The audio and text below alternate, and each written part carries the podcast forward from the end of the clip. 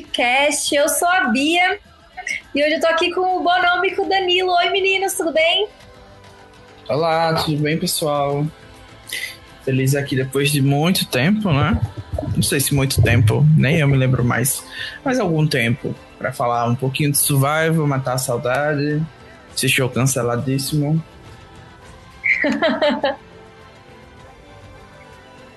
é, você não vai falar um oi? Eu estava me deliciando com a voz do Danilo aqui e rindo das piadas dele, que até me distraí, esqueci que eu nem tinha falado, mas estamos aí de volta, né? Eu tinha feito Blind Steven Asilo aí com a galera, foi bem legal a participação. É, e vamos aí, né? Mais um, mais um podcast desse tema que eu adoro falar e que o pessoal sempre pede para a gente continuar falando dele, né? Sim, é, a gente está de volta aqui no YouTube hoje, como a gente costuma dizer para quem é raiz, né? Mas lembrando para vocês que todos os outros episódios estão disponíveis em todas as plataformas de streaming, tem no Anchor, no Spotify, no Google Podcasts, Apple Podcast, no Breaker, no Deezer, no Pocket Cast, no Radio Public. Então você escolhe sua plataforma favorita e vai assistir os episódios anteriores do Blindcast se você não viu ainda. É isso, por enquanto. É, já começo já com o tema de hoje. Vocês querem falar mais alguma coisa? Algum recado? Algum beijo? Não, não tenho nenhum recado. É como a gente tá fazendo live, se a galera quiser comentar, tirar alguma dúvida, a gente pode interagir novamente, né? Saudades.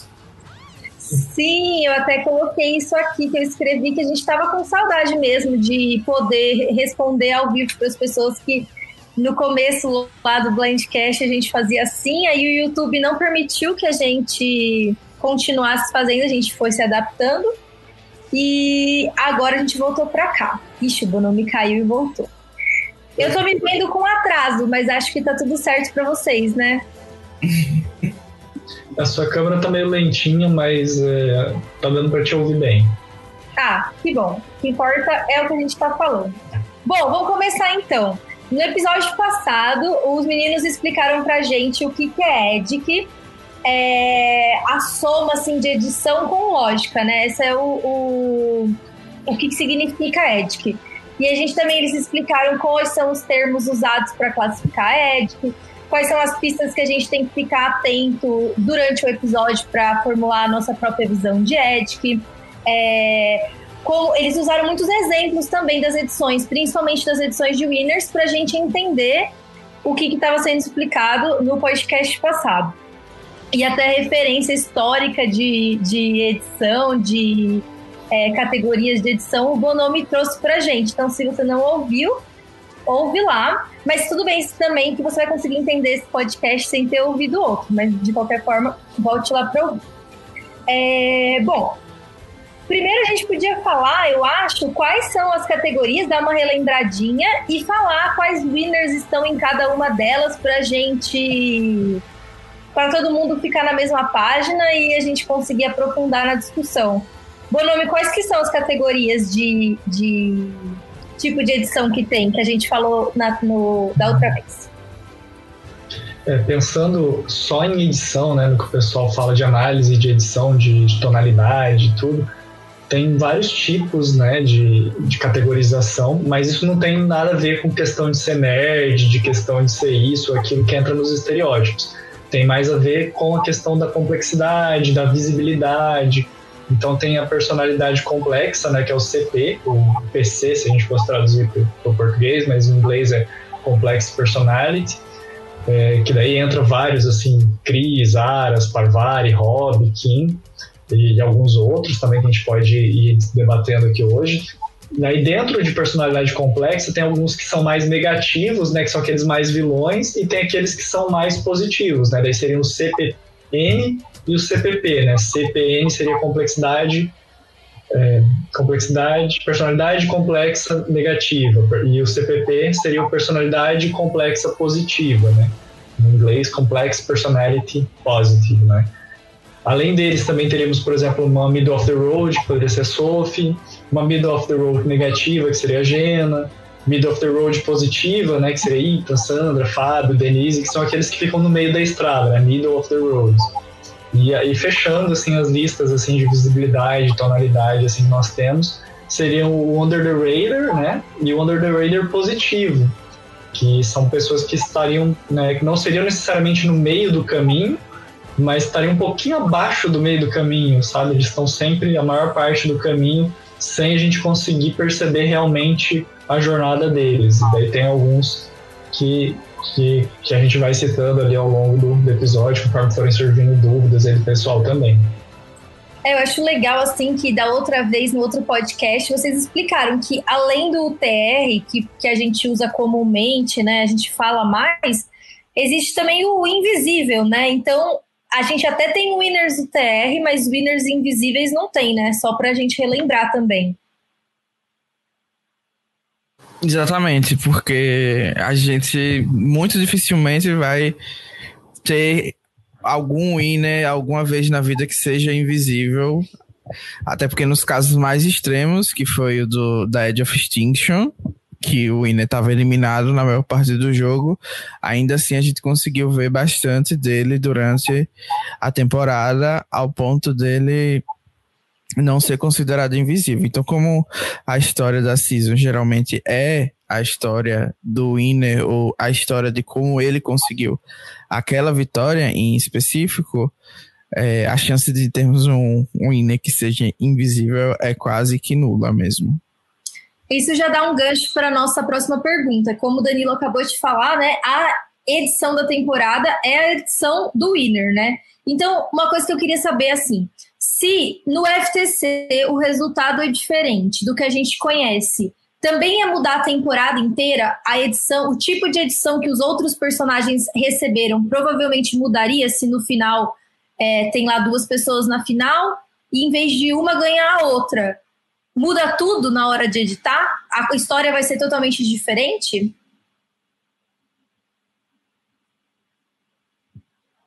Assim, eu acho que boa parte disso é aquela brincadeira que a gente gosta de ter quando ou tá jogando Survival Online ou quando tá analisando que é o IC, né? Tem várias possibilidades e a gente já viu histórias de vários jogadores é, sobre coisas que foram deixadas ou que foram colocadas numa perspectiva que não era compartilhada pela maioria daqueles participantes da edição. Então, eu particularmente acredito que sim, que é, a vitória da, do jogador tem um grande impacto, ou pelo menos a interpretação dos editores sobre a temporada, sobre como aquele winner conseguiu a vitória. Então, se eles julgam que a pessoa é, recebeu aquela vitória por causa do demérito de outro jogador que está na final, eles vão contar essa história de como aquele jogador que teoricamente deveria merecer mais a vitória conseguiu perder os votos das pessoas ao ponto desse outro jogador ter sido o winner. Então, eu acho que é muito da perspectiva da produção quanto ao jogo e quanto qual seria a melhor história para ser contada na televisão, porque é um produto que eles precisam vender e uma história que eles precisam que as pessoas é, tenham alguma ligação para que assistam constantemente, né, as temporadas. Então, por exemplo, eu acho que se o, o Russell tivesse ganhado a temporada Heroes vs Villains, a gente teria uma edição que não seria tão diferente da que a gente teve, mas que, por, por exemplo, poderia ter deixado as coisas que a gente viu da Sandra de lado, porque não seria tão importante que a gente visse o pouco que a gente viu dela naquela temporada, justamente pelo resultado final. Ou então, se a Pava tivesse vencido, talvez ela tivesse sido ainda mais protagonista do que a gente observou na temporada, porque a produção tendeu a mostrar essas jogadas como se tivesse a liderança ou a cabeça do Russell primeiro para que elas acontecessem, já que no final ele era um pouco mais importante para aquele FTC, porque as pessoas estavam indo de encontro a ele e a, ao invés de ser totalmente a favor da Sandra, tinha um pouco dos dois. Então, eu acho que todas essas coisas acabam influenciando. E acho que não, a gente não pode deixar de, de explicar, não explicar, né, mas de ressaltar que alguns eventos, alguns tribals ou alguns CTs, eles realmente não mudariam, porque não às vezes não tem nem influência da pessoa que ganhou e eles não podem deixar de fora. Então, é, eu acho que não mudaria tudo, mas com certeza a gente teria um impacto diferente ou perspectivas diferentes nas narrativas aí das temporadas. Bom, para a gente contextualizar um pouco melhor, vamos aprofundar então no que, que é a edição de Winner. Bonomi, conta pra gente o que, que a gente considera, que a gente pode chamar de edição de Winner. É, pegando até um gancho no que o Danilo está falando, né, sobre essa questão de será que mudaria se alguém ganhou? É claro que a gente especula aqui, mas é tudo um IC, né? Tipo, e se a pessoa tivesse ganhado, será que mudaria? Acho que a única pessoa que poderia responder mesmo seria o Jeff e os produtores, os editores do programa. E o que a gente sabe é o seguinte, que a edição do winner é a edição de quem venceu, né? Então, não tem muito segredo. Não importa se alguém teve uma edição melhor, se eu gostei mais dessa pessoa, se eu achei que a pessoa jogou melhor, isso não importa. O que importa é se a pessoa venceu. Se a pessoa venceu, como o Danilo muito bem falou até no podcast passado, é a edição de winner. Então, é essa que é a edição do winner, é a edição que a pessoa que venceu a temporada recebeu né, dos editores quando, é, quando eles estavam fechando e entregando aquela história. Porque uma coisa que a gente tem que pensar, como o Danilo estava falando também, é que, que Survivor é um produto que eles têm que vender. Eles têm que, eles têm que fazer a audiência assistir e eles não podem ficar perdendo o público. Então, se eles fazem uma história que as pessoas, o público casual não gosta, eles vão parar de assistir, vai ter menos pessoas interessadas em anunciar o seu produto, vai ter menos renda de publicidade. Então, tudo isso influencia, né? A gente não pode esquecer disso. Então, os editores do Survivor têm que contar uma história que no final do programa é, faça sentido para os espectadores casuais, para o público americano, para que eles continuem assistindo, continuem consumindo, continuem dando audiência e, consequentemente, eles continuem ganhando dinheiro com o Survivor. Então, quando a gente pensa na edição de Winner, a gente tem que pensar nisso, né? É, é, quem que ganhou a temporada e como que eles vão fazer isso ser apresentável, apresentável para o público. É claro que tem muita coisa que, que a é repetido em todas as temporadas. Toda temporada tem prova de imunidade, tem prova de recompensa, tem conselho tribal, tem merge, blindside, tem aquela chegada que muitas vezes eles fazem mais, mais detalhado, né, uma. É, agora mais ainda tem questão de temas e, e é, de temas diferentes, toda temporada tem um tema diferente, uma twist diferente, jogadores retornantes que eles têm que citar, mas o, mesmo com tudo isso, né, como o Danilo falou, que, que às vezes não influencie é, na, na edição final do vencedor, ainda assim eles têm que pensar na edição do vencedor. E a edição do vencedor é a edição de quem venceu o programa, que vai ser costurada no meio de tudo isso daí. Legal. Bom, na edição passada a gente mostrou umas pistas de como que a gente é, consegue ir pegando ao, aos poucos durante o programa quem vai ser o winner de acordo com como a edição está escolhendo mostrar ele para a gente, né? A gente tocou nesse tema por cima no último, no último programa. Mas aí, agora a gente vai aprofundar um pouco. O que, que a, a edição de winner geralmente tem? Porque a gente já sabe que tem vários tipos, é, que, que existem winners de quase todas as categorias, menos de, é, menos de invisível mas só que tem algumas coisas que a gente consegue, pelo menos, ficar de olho para saber é, que aquela pessoa pode vencer. Então, tipo, o que, que geralmente tem na, numa edição de Winner? Então, é, como a gente viu, tem vários tipos, né? Tem gente que foi até under the radar, mas se a gente for ver a maioria dos casos, é, inclusive, a gente fez até um pequeno levantamento dos winners e tal.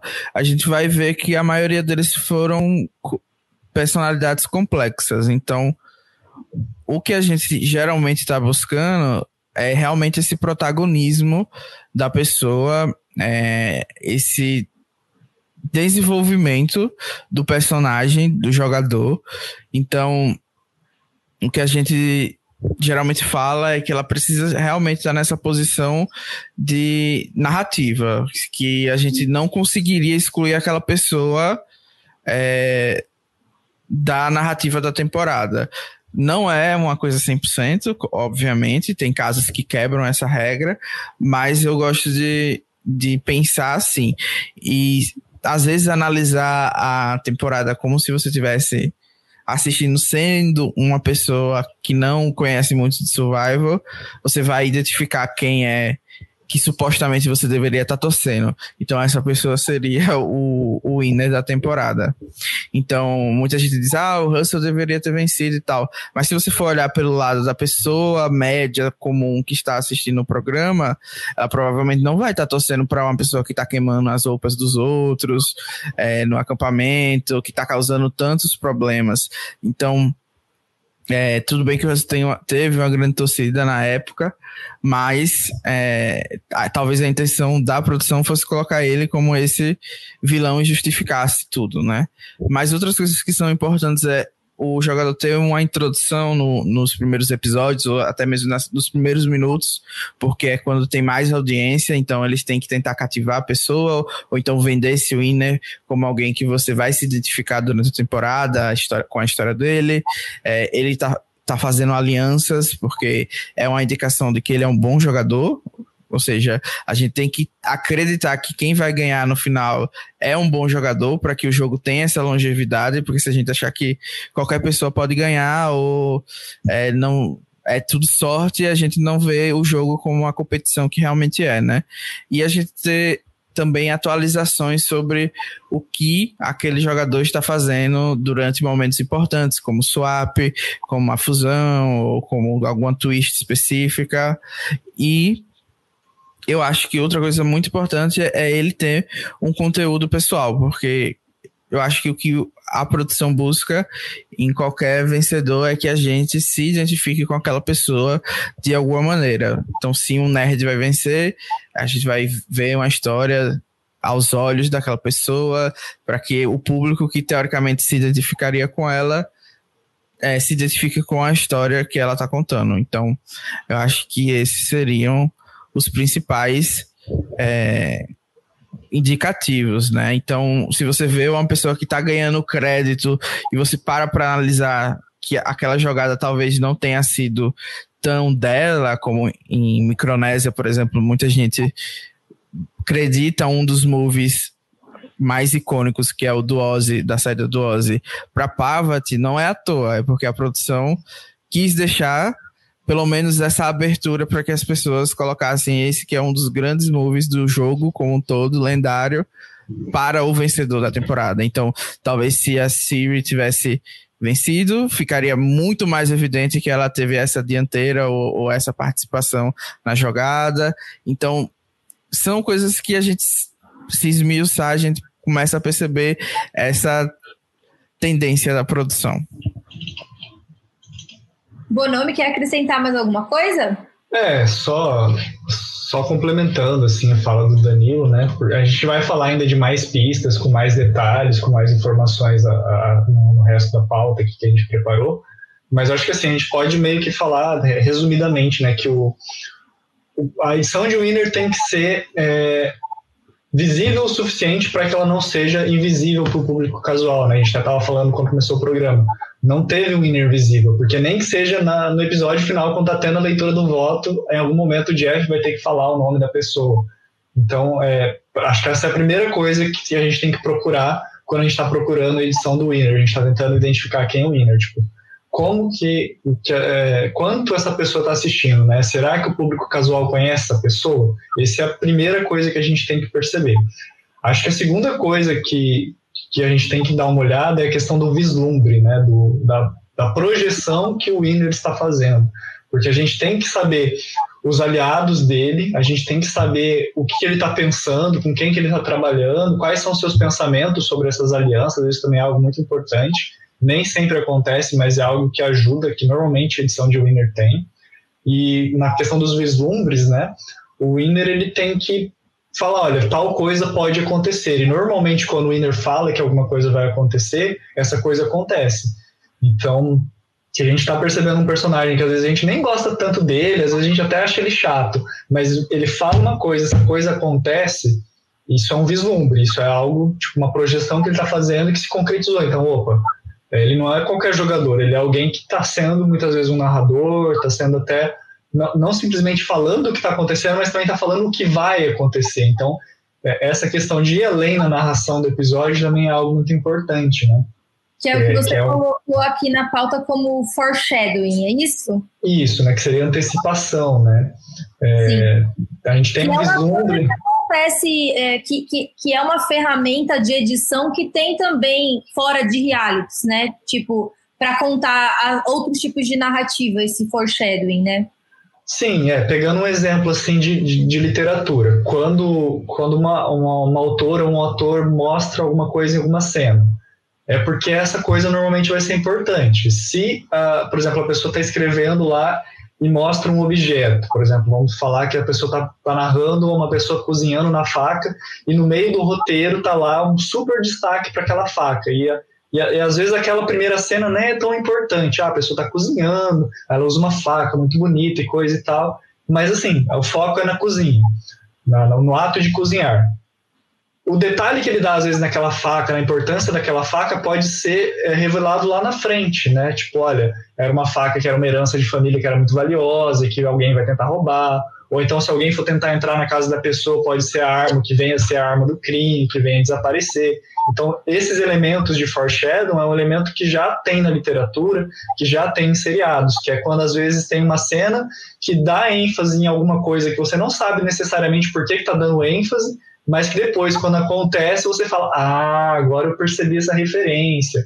É porque é, tudo, é, porque tal e tal coisa aconteceu, né? Que, most, porque, que mostraram aquilo lá atrás. Então, é, isso é o foreshadow, é você ter uma coisa que às vezes não é tão importante, mas que, é, que vai ser importante lá na frente. Pegando um exemplo que está até na nossa pauta, é, que estava mais lá na frente da pista. Tipo, temporada 40, falaram do Spy Check num tom de humor. Tipo assim, ah, pô, pra gente tá ligando isso aí é só pra, pra ter humor. Mas depois, lá num outro episódio lá na frente, isso foi importante para a estratégia do jogo do winner da temporada. Então, é, são coisas que às vezes a gente passa despercebido nos primeiros episódios, mas que vão ser importantes lá na frente. Isso seria o foreshadow. E também a gente, você colocou aqui que às vezes a edição ela tenta não deixar tão óbvio, né? Não, não às vezes. Apesar deles quererem deixar claro em alguma medida quem é o winner, para as pessoas em casa conhecerem, para a gente saber aquela história, para a gente entender como que aquela pessoa jogou, ao mesmo tempo, o jogo, para quem está assistindo, precisa ter alguma certa dúvida de quem vai ganhar, senão você não se não fica preso querendo assistir, você já sabe quem vai vencer. E aí também tem outras narrativas, outros jeitos de contar a história, que aí é, os editores usam o decoy, né, que você que você estava falando. Explica então para gente o que, que é esse decoy. Danilo pode explicar para gente também, né, Danilo? Posso sim.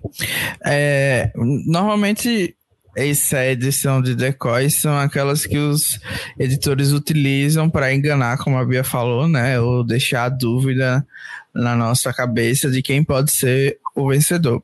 Então são pessoas que teoricamente estão jogando bem, mas que muitas das vezes é, vão ser justamente as pessoas que os winners tiraram para que elas sedimentassem a vitória deles. Então, ao mesmo tempo, é uma edição que faz a gente ter dúvida e também é, serve como trunfo para deixar ainda mais a, a edição do Winner é, forte. Como, por exemplo, acho que um caso clássico seria.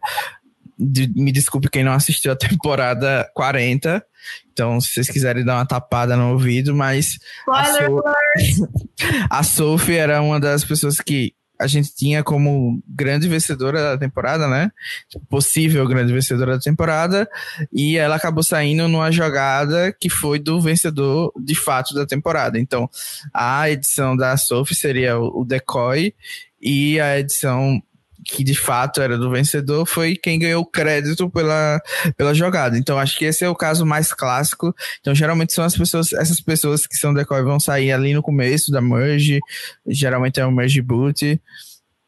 Então, é, assim, às vezes a gente pensa que a pessoa é decoy também e ela realmente vai ser o vencedor da temporada, tem esses casos, porque tá tão óbvio, tão óbvio que a gente não acredita. É como se fosse uhum. aquele filme, a gente pensa não, não pode ser, porque essa pessoa com certeza é, não ia ser tão óbvio assim. Então acaba sendo no final das contas, e aí a gente vê no final que isso aconteceu porque o vencedor ganhou unânime, ou porque foi um voto quase sem nenhum tipo de dúvida. Então eles precisavam contar a história também como se fosse alguém que dominou a temporada, porque tem muito disso. Às vezes coisas que a gente não entende no começo vão ser coisas que foram retratadas no FTC, como por exemplo o Ender fazendo mobília, que é uma coisa aleatória, mas como foi tratado como um ponto importante no FTC, eles têm que mostrar. Ou então a Angelina fazendo aquele negócio do arroz.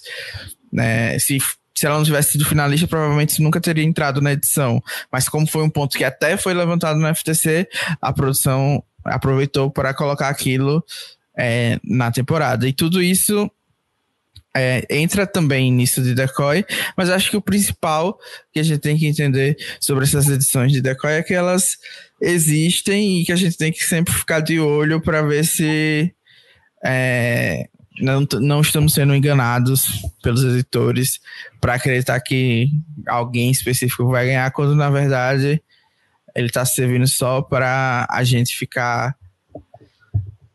no, sem saber, né, quem de fato é o vencedor. Engajado na narrativa de alguma forma, porque a gente está na dúvida, né? Tem mais de um candidato possível, né?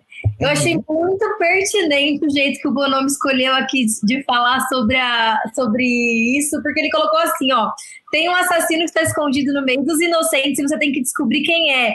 Ou seja, o Bonomo inventou Among Us, ele foi tipo à frente do tempo dele, que essa pauta aqui, ó, já tá pronta antes desse jogo bombar.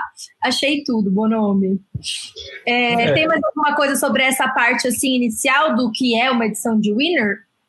Só complementando esse item que você citou, Bia, da pauta, é que, é que na verdade até essa analogia lá já até é meio recorrente nos fóruns americanos, no Reddit e tal, porque é, é, a edição de Survivor é muito parecida com a edição dos romances policiais. Então, é, você tem ali uma pessoa que é o assassino, né? mas tem muitas pessoas que parecem ser o assassino, né? Eu até coloco aqui, alguém até pode parecer ser o assassino, ter muitos motivos para ser o assassino, mas se no fim ele não for, ele não é, que é o que o Danilo estava falando antes, que eu também estava falando antes. Se a pessoa não é winner de Survivor, ela não tem edição de winner, só tem edição de winner quem é winner. Então não importa se a pessoa teve um currículo maravilhoso, se ela fez N coisas, é, o que importa é que ela venceu. Então é isso que a gente se apega quando a gente está analisando a edição de Winner, porque no final das contas o que a gente quer descobrir é o Winner. A gente não quer descobrir qual foi o melhor jogador, qual foi o mais bonito, mais cheiroso, qualquer outro atributo que tenha. O importante é venceu, venceu. Então vamos analisar a edição dele, porque a gente pode ter pistas a partir daí.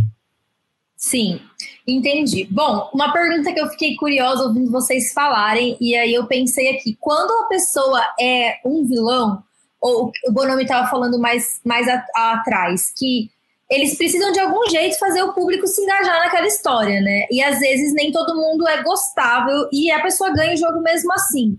Então, uma pessoa que ou é, ou é vilã, ou ela não é gostável por outros motivos, quando ela ganha, que, que a edição. Quais são as. É, as coisas que a edição pode fazer para ajudar o público a se engajar mais com aquela história? Vocês, tipo, conseguem pensar em alguma coisa? Bom, primeiro a pessoa não pode ser mulher, né? Que não existe nenhuma mulher que ganhou com edição negativa até hoje. Quer dizer, teve a, até a Jenna, mas é um negativo porque ela quis desistir, né? Na época. Então, geralmente, o que não é comum, primeiro de tudo, né, ter um winner com edição negativa. São raros os casos. É, então, já vai daí. Porque geralmente a gente quer que o winner seja a pessoa queridinha e tal. Então, os winners que tiveram edição negativa são os grandes vilões do jogo. E que aí a produção coloca eles como se fossem grandes manipuladores ou pessoas que são grandes estrategistas. Então, para compensar essa parte negativa. Então, é meio que a, o, a conotação negativa é tipo, ah, as pessoas ficaram com raiva de tão bom que ele era manipulando. Então, é, é mais ou menos assim. Então, como a gente já tem uma predisposição também de. É, não de aceitar, né? Mas de de dar os créditos ou de. Eu não sei como colocar isso, mas de. Tipo assim, a, a, socialmente é mais aceitável que um homem seja, tipo, é, sem escrúpulos na hora de jogar, que Isso. passa de tudo para vencer, esse tipo de coisa, né? Isso. Então, a, a, produção entra na onda do que já existe socialmente e vende essas pessoas como é, esse tipo de jogador. Então a gente tem os poucos casos, mas se a gente for olhar, é tipo é, o Tony, é, o Richard, o Brian. Então são esses casos que as pessoas dominaram, de certa forma, o jogo e eles vendem como essa pessoa que é bem manipuladora e tal. E assim, de certa maneira, é, teve muita gente que também teve um jogo tão agressivo que não era pessoas tão gostáveis como você falou. E o que a edição geralmente faz é fingir demência e, faz, e vender a pessoa como se fosse um anjo ou que se fosse uma grande social player, um social legend que todo mundo amou, porque seria difícil explicar, porque é uma coisa muito complexa, né? Que tá por trás de um voto de uma vitória de um jogador. Então é mais fácil ou fingir que aquilo não aconteceu, ou tipo, apagar o, aquele caso específico, como por exemplo, a Sandra não recebeu o voto de uma pessoa na final de, de Pell Island porque ela jogou uma coisa na pessoa, enfim, isso nunca foi de fato para edição, mas porque eles quiseram, tipo, tirar isso para não ter uma conotação negativa na vitória do Ina. Então, eu acho que o caso padrão é fazer isso, esconder debaixo do tapete essas coisas ruins, mas quando existe a oportunidade de vender alguém como agressivo, que eles acham que ainda vai ser aceito pelo público como alguém que jogou muito bem e tal, eles vão vender essa história.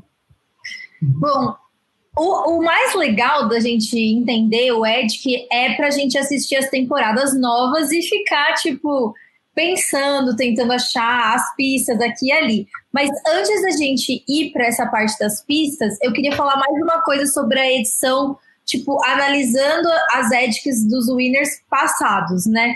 Porque uma coisa que o Danilo falou que eu achei muito legal, que, que amarra com outros assuntos que normalmente a gente fala aqui no Blindcast, é que quando a gente vai analisar questão de personalidade de jogador, então arquétipos diferentes é, de diferentes categorias, né?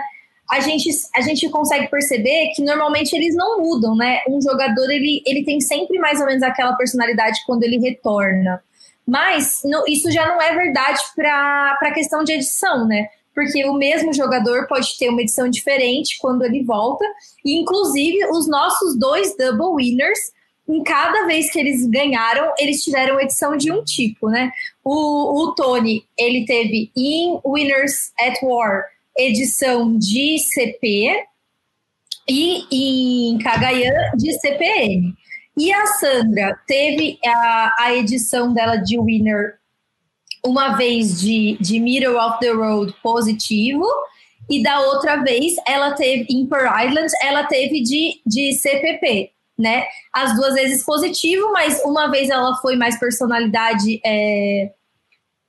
Eu esqueci, eu esqueci como é que é? Personalidade o quê? Complexa. Personalidade complexa, e da outra vez ela foi Mirror of the Road. Então, tipo assim, é...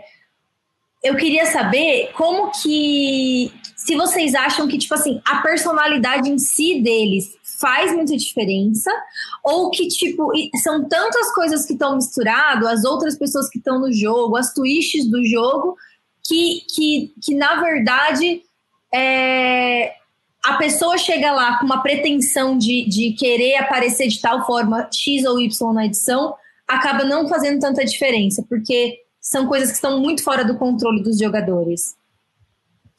Eu acho que tem sim um impacto a personalidade da pessoa, porque não tem como a edição fingir 100%, depende muito do que como a pessoa se porta e tal, mas é, especialmente nos casos que você falou, e aí eu vou falar mais do Tony, é, eles até aproveitam para justificar o porquê que a gente vai ver essa pessoa diferente dessa vez. Então o Tony chegou em Winners at All falando que vai segurar a barra, porque senão ele ia ser CPN de novo. E aí talvez ele não conseguisse chegar na final como aconteceu da outra vez que ele foi eliminado. E a mesma coisa para Sarah em, em Game Changers. Ela chegou explicando que ela não ia ser a mesma Sarah de antes. Então, se o Winner aparecer falando isso, ele vai cumprir. Porque eles não colocariam isso se ele não fosse cumprir, entendeu?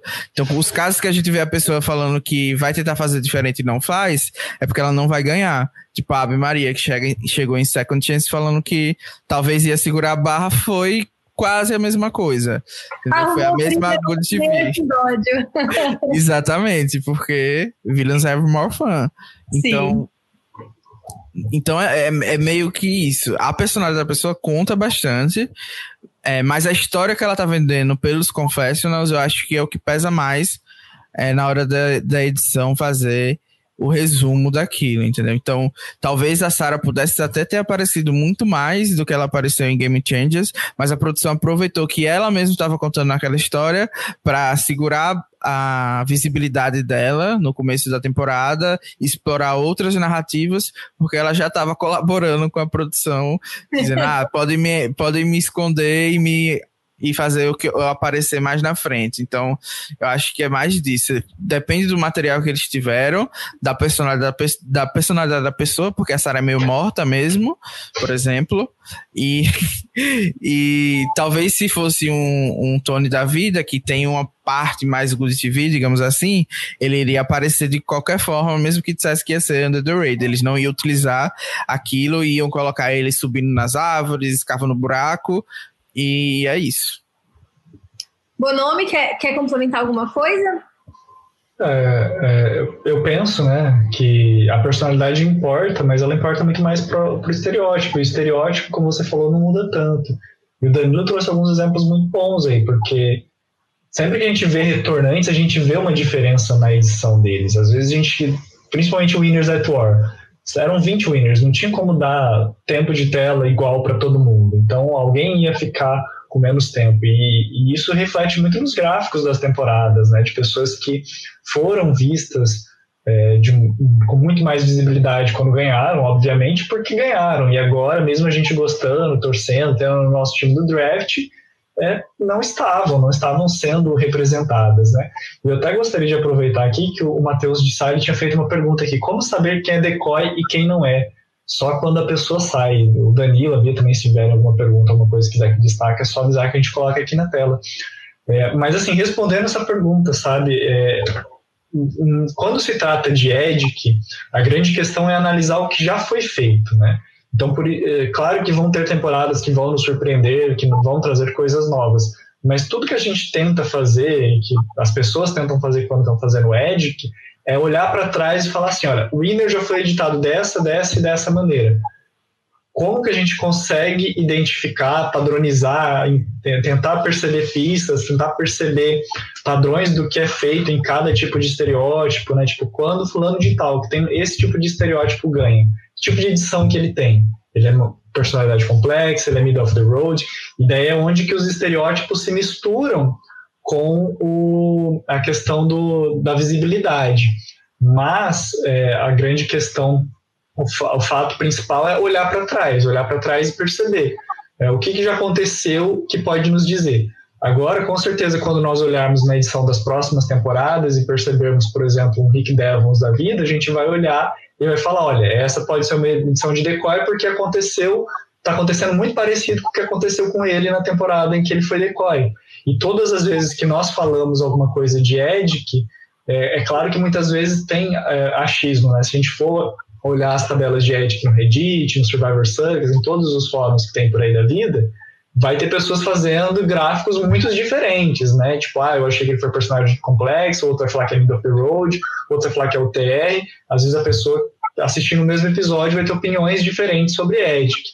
Mas, de certa forma, o que todos nós tentamos fazer é tentar justificar o que a gente está vendo pelo que a gente já viu. Então, olha, eu já vi esse tipo de narrativa acontecendo, onde uma pessoa que tinha esse tipo de estereótipo é, teve uma visibilidade desse desse tipo nesses episódios, ou foi mais de boa na, na fase tribal, depois ganhou mais destaque em tal episódio, ou então não teve tantos episódios no começo da merge, mas teve muito destaque na fase tribal, ou então só teve mais destaque no episódio final. Então, tudo isso que vai acontecendo vai influenciando na nossa análise. Então, quanto mais a gente assiste Survivor, mais bagagem a gente tem para analisar as temporadas futuras e perceber esses padrões, essas pistas, né?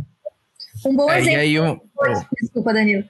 Um exemplo que a gente pode dar desse do, do, que, o, do que o Bonomi acabou de falar é, por exemplo, quando o Tony apareceu, porque a gente logo identificou ele como um Russell novo.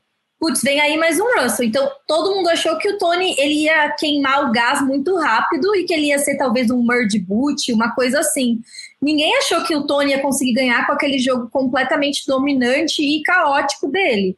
Então, eu acho que é um bom exemplo para entender isso aí que o Bonomi acabou de explicar. Que a gente usou o que a gente já conhecia de outros personagens e como eles foram apresentados pra gente, e aí a gente presumiu que aquela outra pessoa estava que estaria fadada a ter a mesma, é, a mesma narrativa. E aí o Tony foi e surpreendeu, então foi um decoy, né? Um pouquinho assim, né? Ou, eu acertei, é isso mesmo?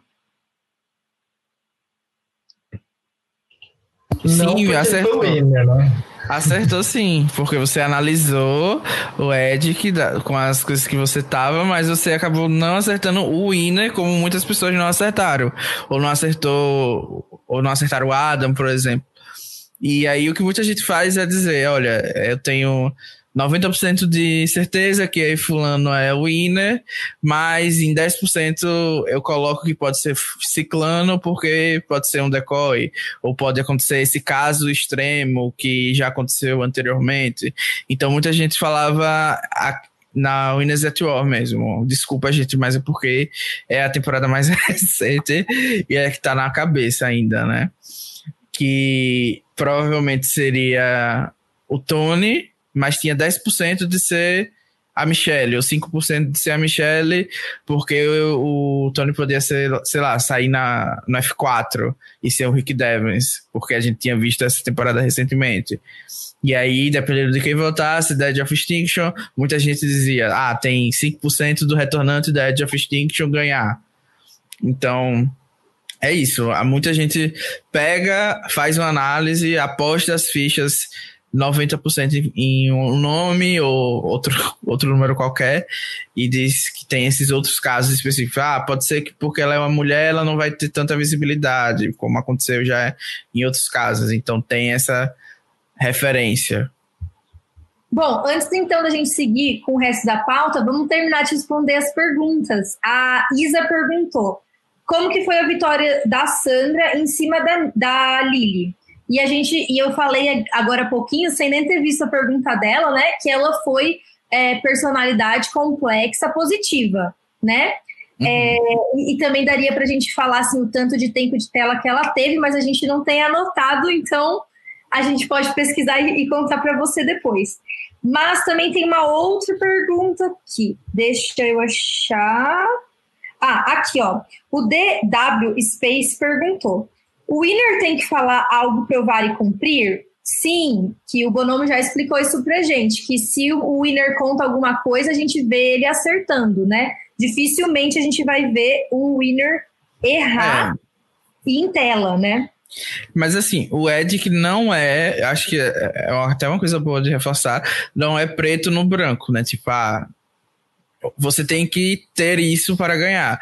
É como se fosse acumulando pontos. Então, você tá falando coisas que vão acontecer no Confess e elas acontecem, mais um ponto para você. Mas pode ser que você não tenha várias outras coisas da lista e outra pessoa tenha, então isso no final das contas não vai valer tanto. Então é mais nesse sentido, não é necessariamente ter que ter é, aquela coisa, mas é bom que tenha. Acho que é isso. É, o Matheus, inclusive, comentou aqui: se o Winner errar, vai acontecer alguma coisa depois, tipo, ele se vingar, vai ter alguma consequência, tipo, pra gente ver ele errando, provavelmente vai ter alguma consequência daquele erro pra gente entender também, né? Algum voto que ele perdeu, alguma coisa assim, né? Sim, geralmente é, faz parte da narrativa aquele erro ser mostrado, porque o que muitas vezes acontece é que quando o Winner toma um blindside, a gente nem vê ele no episódio, ou vê pouco, ou vê ele falando que, que vai fazer a contragosto porque precisa agradar alguém. Então, o erro também pode ser um, uma parte da narrativa, né? Então, às vezes ele vai se desculpar depois e aí vai ganhar é, o, o voto de alguma pessoa, ou vai conseguir mudar as estruturas das alianças, enfim, tem várias possibilidades. Bom, agora todo mundo aí que está assistindo, pega o caderninho, que chegou a hora da gente ver as pistas práticas, os jeitos para você pensar assim, ah, eu vou ganhar o próximo bolão, eu vou ganhar o próximo bolão, eu vou acertar o winner. Eu nunca ganhei um bolão do Blindcast, gente, eu sempre perdi todos. O Danilo já tem o win, né? O Bonomi uhum. e o Raboni também. Só eu e o Juan que estamos de fora. Mas o Juan só teve uma chance, né? então não dá para zoar muito ele. É mais por mim mesmo. Então vamos lá, meninos. Quais são as pistas objetivas que a gente tem que ficar atento para achar o winner da temporada enquanto ela tá passando? Pode começar, Bonomi. É, eu separei aqui quatro, quatro, quatro que na verdade se desmembram em mais, eu vou ir citando aqui, se o Danilo concordar. Aí ele vai complementando, a gente vai citando uma por uma. Pode ser, Danilo? Pode ser. Eu acho que a primeira, assim, que, que eu separei, que está aqui na pauta, que na verdade eu não acompanhei esse exemplo na prática, mas que é algo que sempre acontece. Mas citando para vocês o que acontece, aconteceu na primeira temporada de Survivor, a Survivor original que virou Survivor Burnout. Tipo, o winner, o, o, Richard Hatch, ele chega e fala assim: Eu vou ganhar isso aqui. Então, é, esse é um padrão que acontece que, que, que, é muito comum, que é uma pista muito grande, a pessoa vai ser o winner da temporada, né? Tipo, é ter aquela frase, aquele quote, né, que a gente fala, de que vai vencer o programa, ou sobre querer vencer o programa, ou querer ganhar um milhão de dólares, de dinheiros, né? É, normalmente é uma frase que é dita no primeiro episódio, mas pode ser dita depois. E eu gostaria de, de adicionar um exemplo, né, que, que é assim, é, eu até falava brincando, mas era, era uma parte da minha análise também, com a Michaela, que é, com a Michaela, não sei se era com a, não era a Michaela, era com outra participante que, que sempre falava solo survivor errado, em vez de falar solo, sur, so, solo era a, a Missy. A Missy, a Missy Bird, isso, a Missy, Missy Bird, estava esquecendo o nome dela. É, mas ela sempre falava errado. E isso é uma pista, tipo assim, se ele tá falando errado, é tipo um decoy, é tipo uma. Estão é, querendo falar pra gente que ele é winner, mas olha, não é winner, não é? é tipo, é, é, a alma de vencedor que, que ela falava. Ela não falava o termo que os produtores utilizavam. Em vez dela falar é, Soul Survivor, S-O-L-E, que é, que é o único sobrevivente, ela falava Soul de, Isso, de alma, que aí eu não sei como escreve, é, S-O-U-L. E a gente tem até uma professora de inglês acompanhando a live, então a gente não pode errar. Isso aí. E isso é um tipo de pista que a gente pode perceber se a pessoa vai falar sobre querer vencer o programa, é, por que, que ela gostaria de vencer o programa, se, se, ela tem confiança, e às vezes ela fazer uma pronúncia errada, ter alguma coisa errada em torno de vencer o programa, pode mostrar que ela até quer, mas que ela não vai conseguir, porque ela já está errando só no, no, no procedimento ali da, da, de falar. Eu não sei se o Dani quer complementar, tem mais algum exemplo nesse caso aí. Isso, é, é um indicativo bom, principalmente se é falado é, nas primeiras horas, ou nos primeiros minutos, melhor dizendo, de episódio, porque outra coisa que é fundamental é que a pessoa tenha uma introdução nessas horas. Então, geralmente, eles ligam as duas coisas, né? Se for uma introdução e se a pessoa já tá falando que quer vencer e já falou alguma coisa da vida dela, são ótimos indicativos para que ela seja o winner. E isso já amarra com o ponto 2, né, Bonomi? O que o Danilo acabou de dizer faz uma, uma casadinha com a segunda coisa que você anotou aqui, né? Isso. Eu acho que o segundo ponto muito importante é, é claro que a gente já teve exemplos de winners que não tiveram confessionários no primeiro episódio, nos primeiros momentos. Mas ter um confessionário de, de preferência no primeiro episódio também, que ressalta as qualidades como um indivíduo né, do participante, não simplesmente como alguém que está ali narrando ou alguém que está é, vivenciando Survivor, mas que realmente é alguém que é um indivíduo que se destaca da sua tribo, né? Algo que diferencie ele no jogo é algo muito importante, né? No Blindcast passado a gente falou, por exemplo, do Tono, como ele ser um professor de quarta série fazer ele acreditar que essa experiência ia ajudar ele a vencer Survivor. Então era tipo assim algo a mais que realmente colocava ele como um indivíduo único, não simplesmente como um membro da tribo, né? É. O, o, Ben, né, em Heroes versus Hustlers versus alguma coisa com H, também ele falar que ele era um Marine, que ele tinha alguma coisa diferente, também é um jeito de colocar ele como um destaque, né? Tipo, logo na abertura já tem ele ali falando sobre o que torna ele diferente, né? E toda temporada tem personagens centrais que, que são personagens que a gente vai acompanhar ao longo da temporada. E o Winner, normalmente, ele faz parte desse tipo de narrativa, ele, ele faz parte desse tipo de, de personagens que nós vamos ver e que tem uma individualidade, uma, uma presença mais marcante. O Matheus comentou aqui sobre, esse, sobre o primeiro ponto que você falou, que dessa quote, né, dessa, narra, dessa primeira frase que a pessoa pode ter, que, que cabe muito com o Todd em China. Vocês lembram como é que foi assim esse primeiro episódio do Todd? Porque eu sinceramente não lembro mais. Eu já assisti faz muito tempo, eu não lembro. Vocês lembram do que, que ele falou? Difícil essa. Matheus, depois conta pra gente que eu, que eu não tô lembrando. Bom, então tá. E aí, qual que é o terceiro passo, meninos? Eu só queria reforçar antes sobre o ponto anterior que, às vezes, como o Bonami falou, o Winner não vai ter um confesso no primeiro episódio, mas geralmente esses são os casos que a narrativa não é tão sobre como o, o venceu, mas como ele perdeu. Não, desculpa. Como não, alguém perdeu, né? Como alguém perdeu. É, para ele ganhar, né? Então, geralmente as pessoas que recebem os confessos no começo do episódio, do primeiro episódio, são as pessoas que vão ser importantes na, na narrativa, né? Vão ter um peso em algum momento do jogo, seja no começo, seja do começo ao fim, enfim. São as pessoas que realmente têm a maior importância. Tudo bem que tem um ou outro que eles vão colocar só para não entregar o jogo, né? Sei lá, o decoy. Mas geralmente é um bom indicativo mesmo. Beleza. E aí, amigo, qual que é o 3?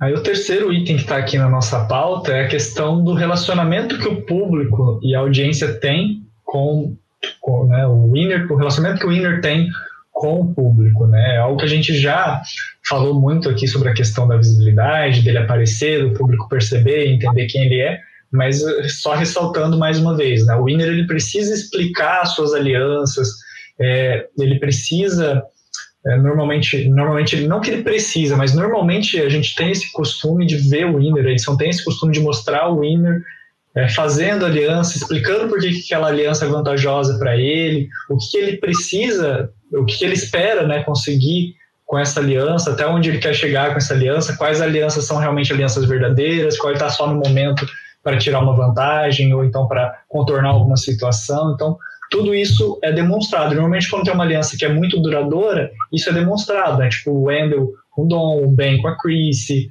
o Tony Sarah, Tony Sandra, é, o, o Tommy e a Lauren, o Jack também, o Mike Holloway com o Dan, o Jeremy com o, metade, o Jeremy e o Nick, né, com metade do elenco, basicamente, né, que a gente tinha o Nick fazendo aliança com todo mundo. Então, é, normalmente o Winner ele vai ser mostrado fazendo alianças e explicando sobre essas alianças. Até assim, na edição da Michelle, que ela teve uma edição, uma. É... Deixa eu ver, deixa eu só confirmar, porque já que tem anotado, por que, que eu vou falar errado, né? é, deixa eu achar ela aqui. Ah, cadê Michelle? Vocês estão achando? Na, na, no, na Cris, Aras, Parvati, Rob. Bicho, eu achei. Bom, ela teve uma, uma ela teve uma edição de personalidade complexa, né? Mas só que a gente sabe que ela não teve tanto tempo de tela contra outras pessoas. Só que a gente viu muito quais eram as relações que ela fazia, né? A gente via, tipo, um a um das, das alianças dela, até quando ela não estava confiando em alguém, ela contava pra gente isso em confessionário, né? Então, tipo, mesmo os winners que não tiveram uma, uma dominância tão grande na parte estratégica, a gente também fica sabendo quais eram as alianças deles, né? Sim. Sim. o, o, o Matheus disse que foi lá na, na Wiki pegar. ele, disse, ele disse que o Todd falou assim, ó. Jean, Jean Robert was very right. I will do whatever I need to do to win the million dollars. Então, exatamente, Matheus, você pegou exata, certinho o que os meninos quiseram dizer com essa quote, porque é exatamente isso. É, amigo, desculpa te interromper. Então, sobre é, os relacionamentos de estratégia dos jogadores. Você estava comentando mais. Você tinha mais alguma coisa para falar, Danilo? Acho que o Bonomi já falou tudo. Você tem mais alguma coisa para falar desse ponto? Então, assim, isso virou ainda mais importante nas últimas temporadas, porque eles. Ou é uma grande coincidência que todos os vencedores tiveram uma dupla forte, digamos assim, do começo ao fim do jogo, é, mas não é necessariamente algo que sempre aconteceu, né? Mas parece que é uma tendência recente. Então, tipo, toda vez que alguém faz uma dupla, todos os do Edic já coloca as pessoas como contenders. E aí, eu acho que em algum momento isso vai ser quebrado, porque já ficou muito na cara, muito repetido. Mas mesmo assim, os relacionamentos em si são importantes, seja em duplas, alianças ou sei lá, qualquer número que tenha para ser oferecido.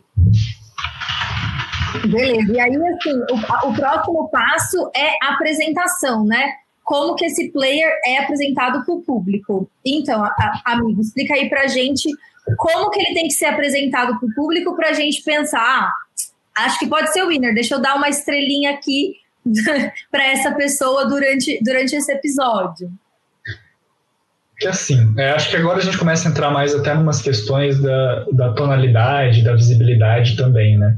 Winner, é, raramente, a menos que seja realmente o intuito da edição colocar ele como vilão ou como alguém mais engraçado, raramente a pessoa vai colocar ele, a edição vai colocar ele como um pateta, como um burro, como alguém que não deva, não deva ser levado a sério.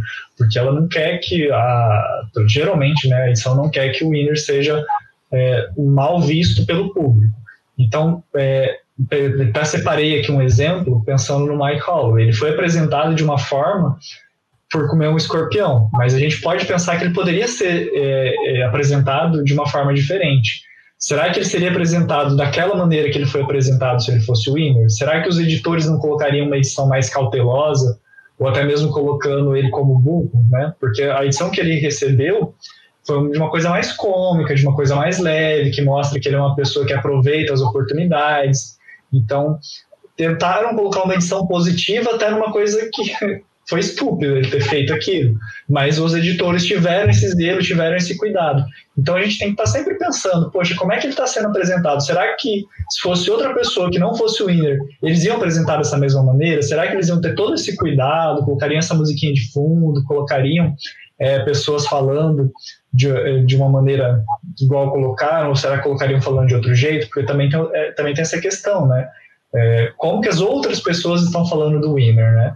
Porque se você coloca um monte de gente falando, ah, ele é bobo, ele é estúpido, ele é burro, só vai reforçar essa visão de que ele é burro, que ele, é, né, que ele não, não merece a atenção que ele está recebendo. Mas se você coloca só a fala dele, ele faz de uma maneira cômica, de uma maneira que fala que, que, é, que é o que acontece no episódio, dele falando, não, eu sei aproveitar as oportunidades, eu posso errar, mas eu vou continuar tentando, eu vou ir até o fim. Então isso só vai valorizar a edição dele e a forma com que o público está percebendo ele. Então a gente tem que sempre estar tá olhando nessa questão também, né? É, e o Danilo agora pode complementar também se tiver outros exemplos de pessoas ou de exemplos de situações que talvez, se não fosse o winner vivenciando, talvez nós não tivéssemos visto daquele jeito. O pessoal do, do chat também, se tiver algum exemplo, ou estiver lembrando de alguma coisa e quiser comentar, fiquem à vontade, se a Bia também tiver lembrado.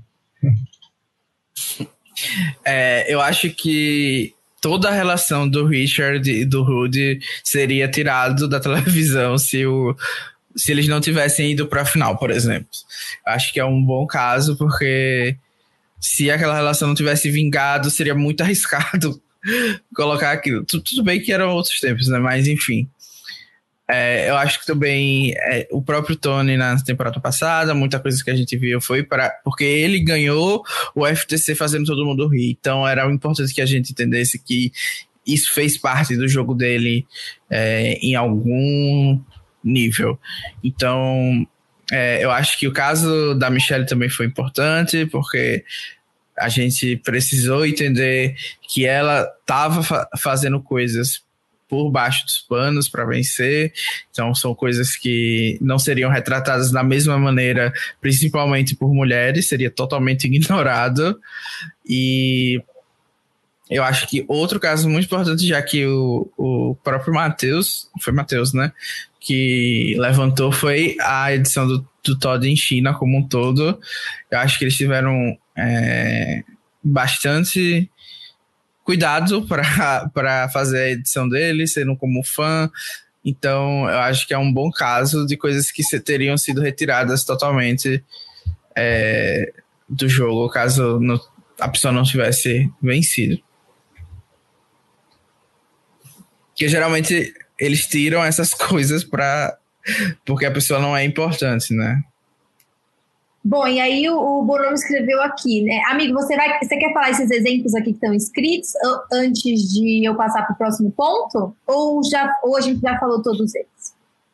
Não, é, o do 4.1, que é aquele da nossa pauta, a gente já citou que era do Mike, né? Tá. O 4.2, na verdade, foi uma coisa que a gente já falou, mas que tem alguns exemplos, né? Que é a questão do winner estar raramente errado, né? Uhum. Ele raramente está errado ou ele raramente vai mentir para a audiência mesmo quando o Winner vai mal, é mostrado como alguém que continua lutando, né? Como o caso do Mike, né? E quando acontece dele estar tá errado, dele mentir para a audiência, tem algum motivo, né? Ou então o Winner pode se explicar depois, né? O, o Jeremy ficar chocado porque a Kimi votou nele é algo importante para o FTC, né? Como nós estávamos falando, né? O Tony fazer o spy check na Season 40, no começo pode parecer bobo e só colocar alvo nele, mas depois a gente vê, né? Mostrado que é importante para ele descobrir mais informações. Né? A Michelle assumir a culpa de ter ido mal em desafios em Karong e dizer que ela vai continuar lutando também faz parte desses exemplos né, de como ela é mostrada para o público, de como a postura dela e a forma com que ela fala para o público, dela não mentir para o público, né, ela fala que ela foi mal e que ela vai se melhorar, é, é, é uma verdade que a gente acaba vendo. Né, ela ganha a última prova também. É, o Adam, que tem a edição mais maluca nesse sentido, ele faz um monte de coisa errada, mas sempre depois ele tem tempo de tela para explicar seus pensamentos para o público. Né? Ele erra, ele faz coisa errada, não vota certo, mas ele tem tempo, ele, a edição dá tempo para ele explicar as jogadas dele e também para mostrar ele tentando consertar as cagadas que ele fez. Né? Não, e haja tempo de tela pro Adam, né? Porque a edição adora esse menino que não dá para entender da onde que eles tiram tanto amor pelo Adam. E, e, amigo, por que que isso é importante? Por que que o público tem que ver essas coisas? Então, é, é essa questão né, de, de a gente ver o Winder não mentindo, né, sempre, sempre se ele mente ou se ele erra, ele ter desculpa, porque isso ajuda a apresentar e construir a identidade do personagem, né, do participante, né, a gente só vê um recorte do que está sendo apresentado ali, mas mais do que isso, para a gente ele diz muito sobre como os editores estão saindo da sua zona de conforto, né? Porque o caminho mais fácil seria eles não se importarem com o personagem. Ah, ele fez cagada, fez coisa errada, também aí.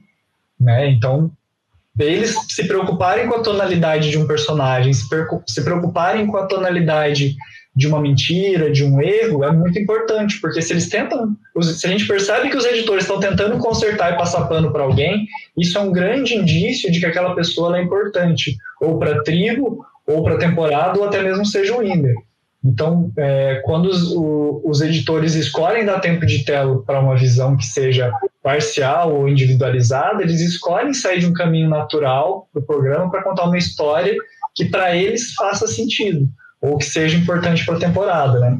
Exemplo, todo mundo falando sobre como é, é complicado, né? todo mundo falando sobre como é complicado jogar Survivor e o, e o Fábio falando que ele vai tentar ser apenas cool e vai tentar ser lay tipo, é, é uma forma de você tentar justificar, individualizar um personagem, contar a história dele, apresentar a história dele, sair da zona de conforto do que é a edição de Survivor para falar assim, olha, tem um padrão de Survivor, mas tá vendo esse cara aqui que você não acha que vai ganhar? Ele vai ganhar por causa desse desse motivo que ele tá falando, explicando aqui pra gente sobre o estilo de jogo dele. Talvez nós, fãs mais de hardcore, que gostam de analisar mais detalhe, talvez até não consigamos às vezes perceber, mas que é a edição saindo da zona de conforto para explicar e dar tempo de tela para alguém que a gente não esperava que fosse ter tempo de tela.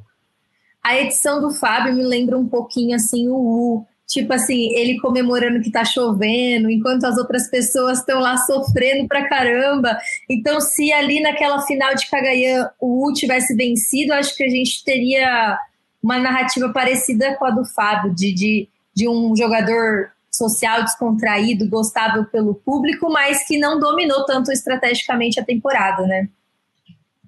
E o quanto que os elementos é, visuais e, de, e, sonoros interferem nessa percepção do público de, de se aquela pessoa é alguém que você tem que gostar ou não, prestar atenção ou não? É, esse é o item que tem menos é, exemplos na pauta, na verdade eu coloquei só uma, uma linha aqui, né? Isso também influencia, né? A música de fundo, né?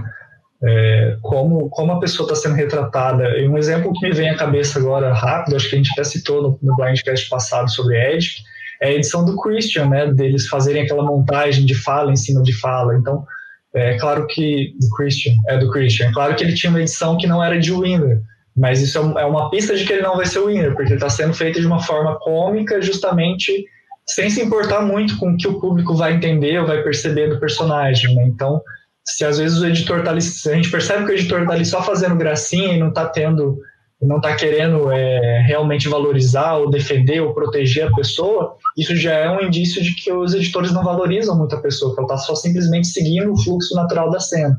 Então, quando a gente está analisando, a gente pensar também nessa questão dos elementos, de tudo que está ao redor, na importância da música, da sonoridade, né? Todos esses elementos de fundos, né? Ou você lembra de algum, algum momento marcante, assim, que a música ajudou a, a sedimentar o, o, que a, o que a gente devia pensar do winner? Danilo, você lembra de algum, de algum momento desse? Ah, falando mutado. Geralmente, geral, geralmente o, a música ela vem para contornar uma percepção que a gente tem sobre a pessoa. Então, por exemplo, eu acho que o caso mais prático da gente mostrar aqui para o pessoal entender o que a gente quer dizer é em relação aos ídolos. Então, eu acho que todo mundo já já sentiu que quando começa a busca por, pelo ídolo, você já tem mais ou menos uma ideia se vai ser achado ou não vai ser, e isso muito vai da música. Então, é, geralmente se tem uma, uma, pessoa procurando a música e tá, aquela musiquinha fazendo piada da pessoa, ela não vai achar, né? Tipo, o Stephen, Second Chances. Então, a gente, às vezes, o winner não vai achar o ídolo, ou o finalista não vai achar o ídolo, mas eles não querem fazer dele chacota, né? Porque vai ser uma pessoa, digamos, importante estrategicamente para a temporada. Então, na mesma temporada, no mes na mesma edição, a gente tem o Steve Fishback procurando e sendo chacota, o ídolo, por causa da música, e aí logo depois vai mostrar o Spencer fazendo uma coisa tão idiota quanto, mas não vai ter a música é, para colaborar com a nossa impressão. Então a gente já aí vai ter uma música mais heróica para a gente ter aquela compaixão por ele, entendeu? Ah, ele tá se superando, mas não achou, que pena. Então eu acho que vai mais nesse sentido. E aí a pessoa ganha um confessionário de, de, de, de caráter pessoal, né? Depois, ah, eu não achei, Isso. aí ela conta alguma coisa da família, chora porque, que nem o Tyson, ah, agora eu tenho dois filhos e chora. Exatamente. mas pelo menos a gente tem que gostar dele porque ele tem família. e aí é o Bonomi faz mais um ponto que é a gente prestar atenção em quem é a pessoa mais importante da cena. E aí, Bonomi, como é que a gente faz essa análise? Essa é uma pergunta que eu acho que é muito importante, porque às vezes quando a gente está só assistindo, a gente está, assim, desligado, a gente não está pensando que aquela cena está nos contando uma história. E quando a gente começa a fazer edit, né, pensar na, na lógica da edição, na lógica daquela cena, do porquê que aquela cena está sendo mostrada, é, a gente tem que começar a pensar sempre dessa maneira. Quem é a pessoa mais importante da cena? É, um exemplo que eu gosto muito, que muitas pessoas que quando começam a assistir, às vezes não entendem, é a temporada que o Russell perdeu a primeira vez que ele participou. E tem uma cena, assim, logo nos primeiros episódios, acho que é logo no primeiro episódio mesmo, que o Russell tá tirando onda num confessionário com a Natalie. E a gente tem logo em seguida, né, tipo assim, eles estão tendo uma cena em conjunto, ele tem o um confessionário do Russell e depois tem o um confessionário da Natalie. E, e tem o um confessionário do Russell tirando onda com a Natalie e logo em sequência a gente tem uma cena da Natalie desmentindo ele, falando que ela sabe que ele tá fazendo aquele tipo de jogo com ela e que ela vai se aproveitar disso. E, e, isso é um foreshadow, isso é uma, uma previsão, né, uma, uma, anteci uma antecipação que o winner da temporada está fazendo. A gente viu com olhos de fãs, eu na época eu não tinha ainda todos os conhecimentos de Ed, que tem, ainda bem não sou nenhum especialista hoje, apesar de gostar muito, é, eu vi aquela coisa, claro, é, tudo indica que o Russell vai ser o personagem principal, talvez ganhar a temporada. Mas na verdade o que os editores estavam nos dizendo era não. Por mais que você ache que essa pessoa que, que você está você tá vendo ganhar tempo de tela seja importante, quem é mais importante nessa cena é essa pessoa que está desmentindo, que está realmente contando a história verdadeira.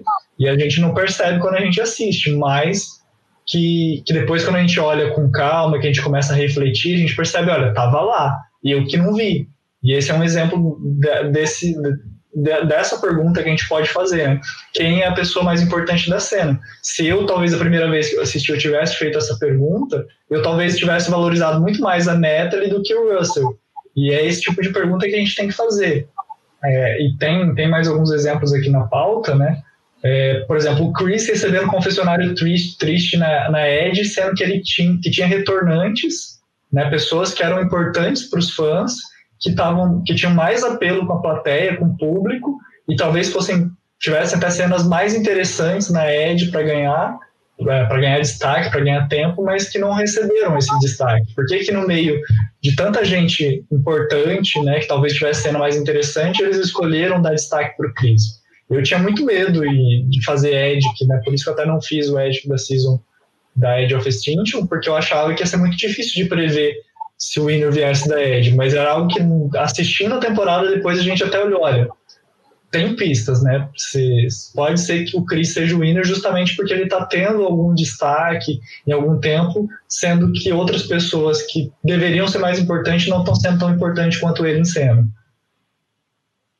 Sim, amigo, entendi. Muito interessante, porque eu nunca tinha pensado. É uma coisa quase que objetiva, porque se você for ver pelos é, as cenas, elas são divididas em uh, blocos, né? Então, tipo, dá para você pensar, putz, de tudo isso, de tudo isso aí que eu vi, qual que é, quem que tá saindo por cima, qual que é a informação mais importante? Então, achei muito legal. E isso é uma coisa que a gente não tinha falado nem por cima no outro podcast. Achei muito legal essa mais uma coisa para a gente usar. E aí você colocou uma coisa aqui, Dan, você quer comentar alguma coisa sobre a pessoa mais importante da cena? Então, eu acho que esse é um dos tópicos mais subjetivos, né? Então, eu acho que o Bruno conseguiu explicar bem é, o que a gente tinha para falar sobre isso, porque geralmente depende muito da personalidade do winner, então é isso. o Matheus falou aqui assim, que ele lembrou daquela cena do Tony pegando o tubarão e agora, agora em Winners at War. Mas eu achei que essa cena do tubarão me lembra mais aquela cena que o Bonomi comentou do, do Mike comendo o escorpião do que essa parte aqui de ver quem é o mais importante. Eu acho que tá mais para a gente pensar que ele fez uma coisa idiota e mesmo assim a edição contornou isso, mostrando de uma maneira boa, do que, tipo assim, a importância dele na cena em si, por conta de ter mostrado aquilo. O que, que vocês acham?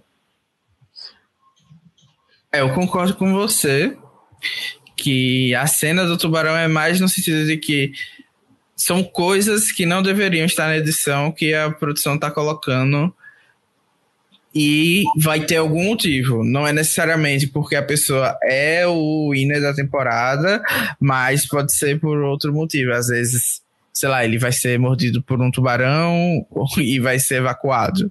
Era uma possibilidade. Uhum. Então, são coisas que a gente. que quando parece muito estranho, é porque tem alguma motivação por trás. É basicamente isso. Não é mais sobre quem é o mais importante da cena, porque naquela cena em específico, se a gente for analisar, a gente vai perceber que talvez a, a Sandra era bem mais importante naquela, naquela cena, como estava sendo construída, do que o próprio Tony. Entendi. Bom, aqui agora a gente está chegando na reta final e a gente vai ver um, um, aspecto que não é igual à vida, né? Porque na vida a gente fala assim, ah, fale bem, fale mal, mas fale de mim. Mas na edição de Winner não é assim nem toda publicidade é boa publicidade, né, Bonômio? Explica pra gente isso aí. Sim, é, tem muitas vezes que o winner é protegido, né? A gente falou já um pouco sobre isso, mas é interessante a gente pensar também nesse caso de cenas e de coisas importantes na temporada que acontece que a gente não viu o winner falando sobre isso, ou a gente não viu o winner envolvido sobre isso. É, um exemplo que está separado aqui na nossa pauta para iniciar o, o, nosso debate final aqui é justamente o que aconteceu na temporada em que o Cochrane ganhou, né? A gente teve o Brandon Hands tendo um surto e várias pessoas comentando sobre isso, teve um episódio que foi bastante pautado nisso, muitas cenas pautadas sobre isso, mas a gente não viu o Cochran falando sobre isso. Por que, que o Cochran não falou sobre isso? Ele é o líder da temporada, por que, que ele não falou? Então, é, muitas vezes a pessoa não aparecer também é importante, porque isso pode significar, né, como o Danilo já apontou antes, né, que a, a edição esteja protegendo ele. Olha, tomou um blindside, não vamos transparecer para o público que ele tomou um blindside. É, teve algum caso, às vezes, muito específico às vezes de, de preconceito, como já teve em Survivor, até bem recentemente, temporadas recentes. É, o Winner chegou a se pronunciar sobre isso. O que, que ele se pronunciou sobre isso? A edição protegeu o Winner, né? Então, é, isso é, eu acho que um caso clássico é o da Sarah, né? Na, na hora que o Warner tirou o Zeke do armário, digamos assim, é, ela não seria nem a principal escolha da produção pelo alinhamento político dela fora do jogo e etc para dar aquele depoimento, talvez não fosse a escolha mais segura, digamos assim, para se fazer. Mas ela apareceu ali por, justamente por causa disso, entendeu?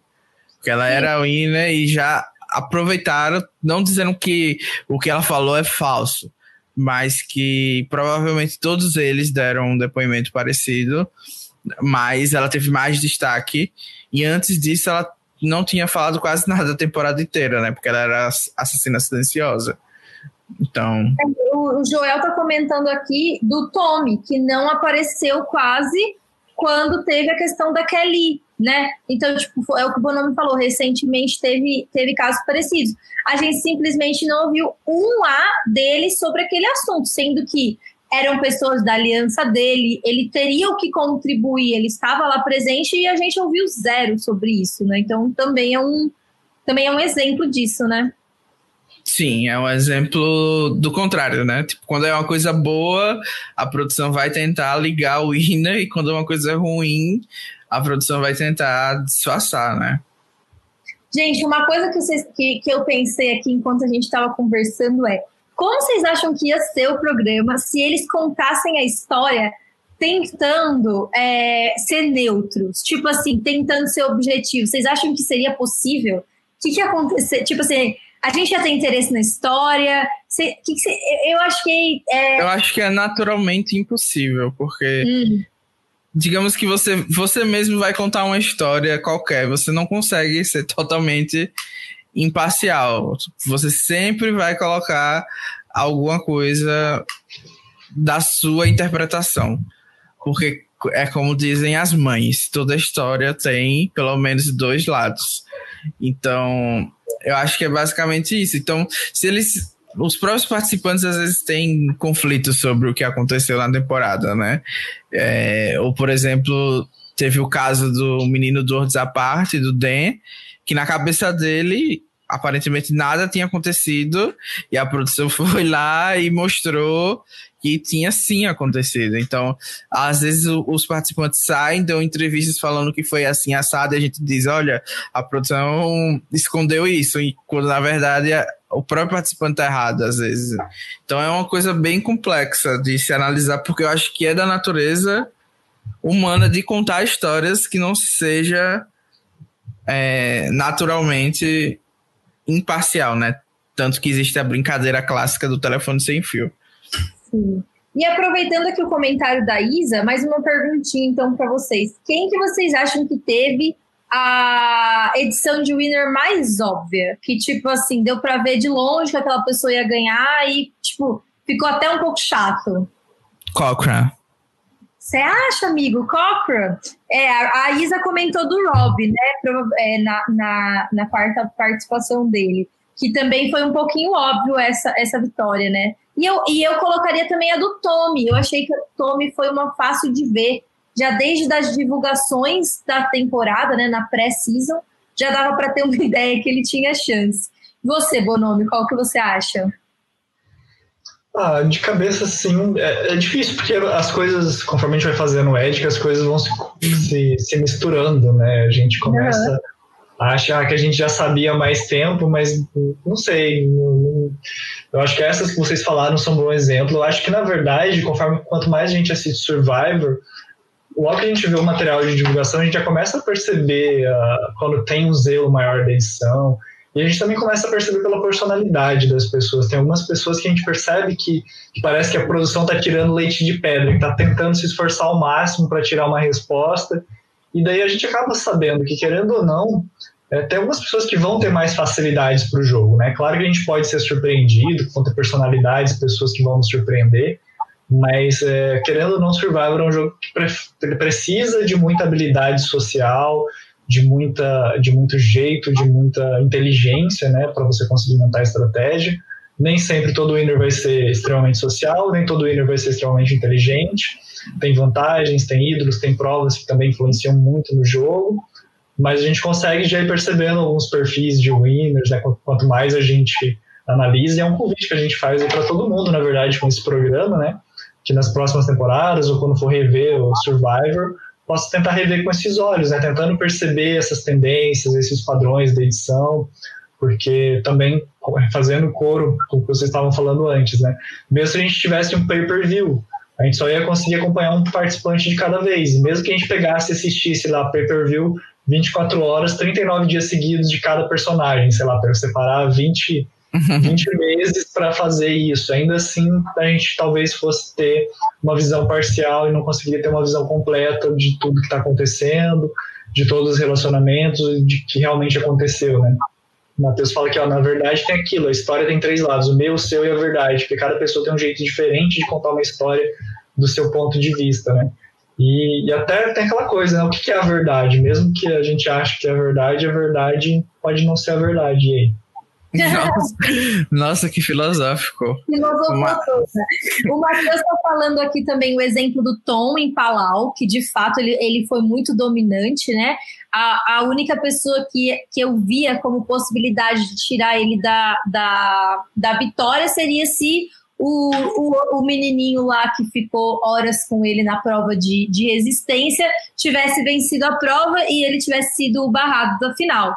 É, e o Leonan também tá falando do JT, que olha que sofrido que foi essa vitória fácil do JT, porque eu tava torcendo pro Steven, então foi sofrido para mim. Então é verdade, é verdade meninas. Essa, é, e, e, o Matheus cita World e a Kim também. Eu acho que todos, esse, todos esses exemplos que eles deram realmente são narrativas de winner bastante. Não, não necessariamente óbvias, mas são winners muito. É, talvez óbvia seja a palavra, vai. Porque... Não, mas é, é que, assim, por exemplo, no caso do JT, a gente ainda tinha a remota possibilidade de que a gente conseguiria ver se ele perdesse a prova no final dele ser eliminado ali e o Stephen ganhar. Uhum. Mas tem casos que não existe nem essa possibilidade. Porque, por exemplo, do Cochrane, se ele perdesse a prova e fosse eliminado, não existia mundo no Survival que a Down ou a, a Cherry ganhasse, entendeu? Então tava assim, 100% de certeza que ele iria vencer aquela temporada. No caso do Boston Hobby, ainda existia a remota possibilidade de que o pessoal odiasse ele como foi nós Stars, né? E ele acabasse perdendo por causa disso. E, ou então que ele não chegasse na final, o pessoal acordasse do delírio e a gente tivesse uma Andra ou até pro, o próprio Matt da Redemption Island voltando, ou alguém desse tipo para ganhar. Então é, é, mais ou menos isso, mas são, tem casos muito óbvios, como você falou, do Tommy mesmo, que o pessoal já previa ele ganhando por ser o típico winner de survival pelas fotos, né?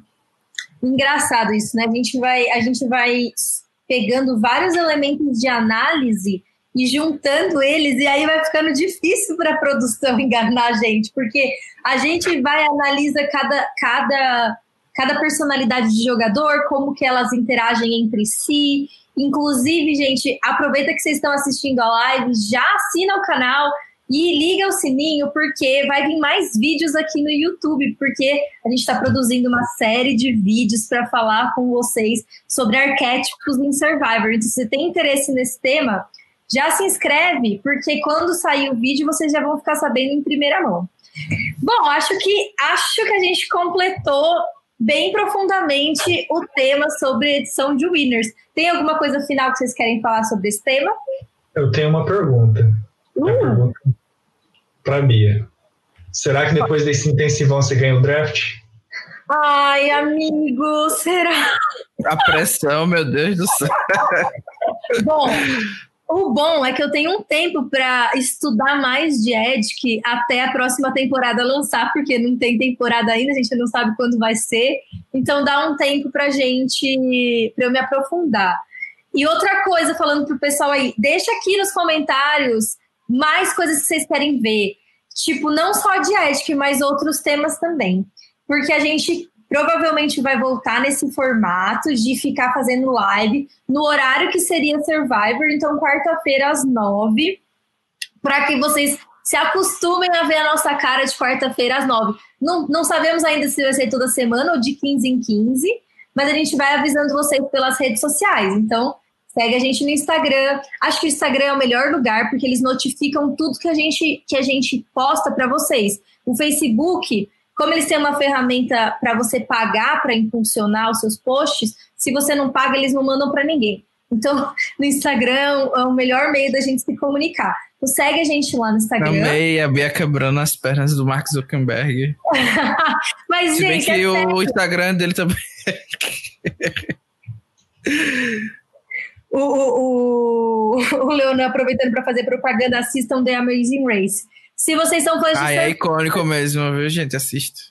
Se vocês são fãs de Survivor, mas não são fãs ainda de Amazing Race, a gente também tem um episódio de Blindcast falando sobre as pessoas de Survivor que já participaram de Amazing Race e de Amazing Race que já participaram de Survivor. Tá lá no nosso, no, na sua plataforma de stream favorito, pode procurar. E Danilo, você também tem alguma última palavra? Não. Não. Nossa última palavra parece que a pessoa vai morrer, né? A última palavra do Danilo, não. Não. E morreu. Não. tem não.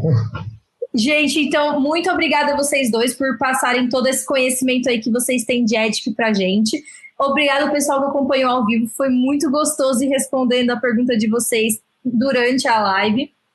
E obrigado também quem for ouvir depois. Se você ouviu depois, deixa um recadinho pra gente se você tá com vergonha, vem contar pra gente no PVT mesmo, que você ouviu, que você gostou, pra gente saber que a gente tá atingindo, que tá sendo legal o conteúdo que a gente tá produzindo e a gente fazer mais. Então acho que por hoje é só e voltamos ou semana que vem ou na próxima, mas a gente avisa vocês o dia certinho. Travis spoken. Time for you to go.